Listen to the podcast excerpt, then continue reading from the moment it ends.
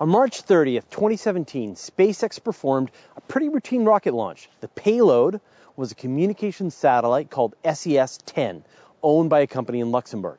And if all goes well, the satellite will eventually make its way to a high orbit of thirty-five thousand kilometers, or twenty-two thousand miles, and deliver broadcasting and television services to Latin America.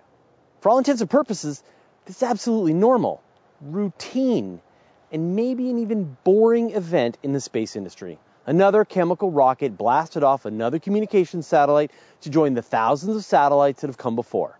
Of course, as you probably know, this wasn't a routine launch. It was the first step in one of the most important achievements in spaceflight: launch reusability. This was the second time the fourteen-story Falcon nine rocket had lifted off and pushed a payload into orbit. Not Falcon nines in general, but this specific rocket was reused. In a previous life, this booster blasted off on April eighth, twenty sixteen, carrying C R S eight, SpaceX's eighth resupply mission to the International Space Station. The rocket launched from Florida's Cape Canaveral, released its payload, re-entered the atmosphere, and returned to a floating robotic barge in the Atlantic Ocean called Of Course I Still Love You. That's a reference to an amazing series of books by Ian M. Banks. You should read them. Now, why is this such an amazing accomplishment? What does the future hold for reusability? And who else is working on this? Developing a rocket that could be reused has been one of the holy grails of the space industry, and yet many considered it an engineering accomplishment that could never be achieved. Trust me, people have tried in the past. Portions of the space shuttle were reused, the orbiter and the solid rocket boosters. And a few decades ago, NASA tried to develop the X thirty-three as a single-stage reusable rocket, but ultimately canceled the program. Now, to reuse a rocket makes total sense. It's not like you throw out your car when you return from a road trip. You don't destroy your transatlantic jetliner when you arrive in Europe.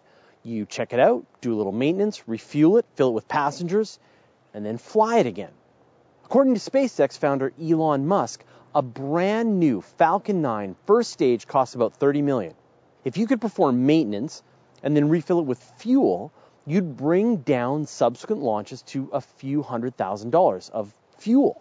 SpaceX is still working out what a flight-tested launch will cost on a reused Falcon nine, but it should turn into a significant discount on SpaceX's already aggressive prices. If other launch providers think they're getting undercut today, just wait until SpaceX really gets cranking with these reused rockets. For most kinds of equipment, you want them to have been reused many times. Cars need to be taken to the test track. Airplanes are flown on many flights before passengers ever climb inside. SpaceX will have an opportunity to test out each rocket many times, figuring out where they fail, and then re-engineering those components. This makes for durable and safer launch hardware, which I suspect is the actual goal here: safety, not cost. In addition to the first stage, SpaceX also reused the satellite fairing. This is the covering that makes the payload more aerodynamic while the rocket moves through the lower atmosphere. The fairing is usually ejected and burns up on re-entry, but SpaceX has figured out how to recover that too, saving a few more million. SpaceX's goals are even more ambitious. In addition to the first stage booster and launch fairing, SpaceX is looking to reuse the second stage booster. It's a much more complicated challenge because the second stage is going much faster and needs to lose a lot more velocity. In late twenty fourteen, they put their plans on hold for a second stage reuse on the Falcon nine, but we'll talk about this in a second. SpaceX's next big milestone will be to decrease the reuse time from almost a year to under twenty-four hours. And sometime this year, SpaceX is expected to do the first launch of the Falcon Heavy, a launch system that looks like it's made up of three Falcon nine rockets bolted together. And since that's basically what it is. Now, the center booster is a reinforced Falcon nine with two additional Falcon nines as strap-on boosters. And for the first launch, they're going to be reused boosters from previous launches. Once the Falcon Heavy lifts off, the three boosters will detach and will individually land back on Earth, ready for reassembly and reuse. This system will be capable of carrying fifty-four thousand kilograms into low Earth orbit. In addition, SpaceX is hoping to take the technology one more step and have the upper stage return to Earth. Imagine it, three boosters, upper stage, payload fairing, all returning to Earth and getting reused. Uh, my friend Paul Matt Setter calls it a reverse Voltron. And waiting in the wings, of course, is SpaceX's huge interplanetary transport system, announced by Elon Musk in September of twenty sixteen. The Super Heavy lift vehicle will be capable of carrying three hundred thousand kilograms into low Earth orbit. For comparison, the Apollo-era Saturn V could carry one hundred forty thousand kilograms into low Earth orbit. So this thing will be much, much bigger. But unlike the Saturn V, it'll be capable of returning to Earth and landing on its launch pad, ready for reuse. SpaceX just crossed a milestone, but they're not the only player in this field. And in a second, I'm going to talk about who else is working to make rockets reusable. But first, I'd like to thank Jeff Cannon, Luis Texedo, Dave Carsley, Stephen Murray, Lance Lefebvre, and the rest of our six hundred ninety-three patrons for their generous support. If you love what we're doing and you want to help out, head over to patreon.com slash universe today. Perhaps the biggest competitor, SpaceX, comes from another internet entrepreneur, Amazon's Jeff Bezos, the second richest man in the world after Bill Gates. Bezos founded his own rocket company, Blue Origin, in Seattle, which had been working in relative obscurity for the last decade. But in the last few years, they demonstrated their technology for reusable rocket flight and laid out their plans for competing with SpaceX. In April twenty fifteen, Blue Origin launched their New Shepard rocket on a suborbital trajectory. It went up to an altitude of about one hundred kilometers and then came back down, landed on its launch pad again. Then it made a second flight in November twenty fifteen, a third flight in April twenty sixteen, and a fourth flight in June twenty sixteen. That does sound exciting, but keep in mind that reaching one hundred kilometers in altitude requires vastly less energy than what the SpaceX Falcon nine requires. Suborbital and orbital are two totally different milestones. The New Shepard will be used to carry paying tourists to the edge of space, where they can float around weightlessly in the vomit of other passengers. But Blue Origin isn't done. In September twenty sixteen, they announced their plans for the follow-on New Glenn rocket, and this will compete head-to-head with SpaceX.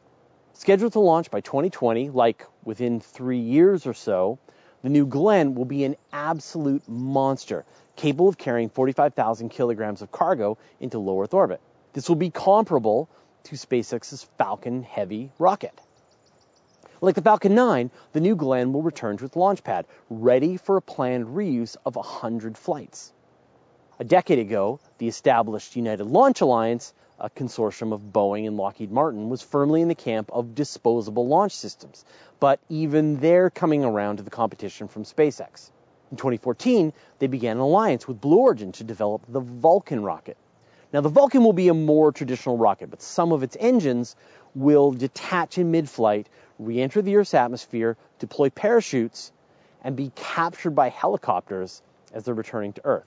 Since the engines are the most expensive part of the rocket, this will provide some cost savings. There's another level of reusability that's still in the realm of science fiction. Single stage to orbit. That's where a rocket blasts off, flies to space, returns to Earth, refuels, and does it all over again. And there are some companies working on this, but that'll have to be the topic for another episode. Now that SpaceX has successfully launched a first-stage booster for the second time, this is going to become the new normal. The rocket companies are going to be fine-tuning their designs, focusing on efficiency, reliability, and turnaround time.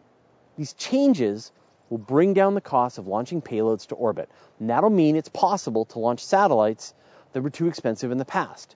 New scientific platforms, communication systems, and even human flights become more reasonable and commonplace. Of course, we still need to take everything with a grain of salt. Most of what I talked about is still under development. That said, SpaceX just reused a rocket. They took a rocket that already launched a satellite and used it to launch another satellite. That's, it's got to count for something. It's a pretty exciting time, and I can't wait to see what happens next. Now you know how I feel about this accomplishment. I'd like to hear your thoughts. Do you think we're at the edge of a whole new era in space exploration, or is this more the same? Let me know your thoughts in the comments. Last episode, I said I'd be talking about aliens. No, next episode, I'm really going to talk about them. Promise. Now, rockets are the only way that we know how to get to space today, but there might be some other ideas I like that might get us to space without rockets, and that's in this video here. Or is it there? In addition, SpaceX...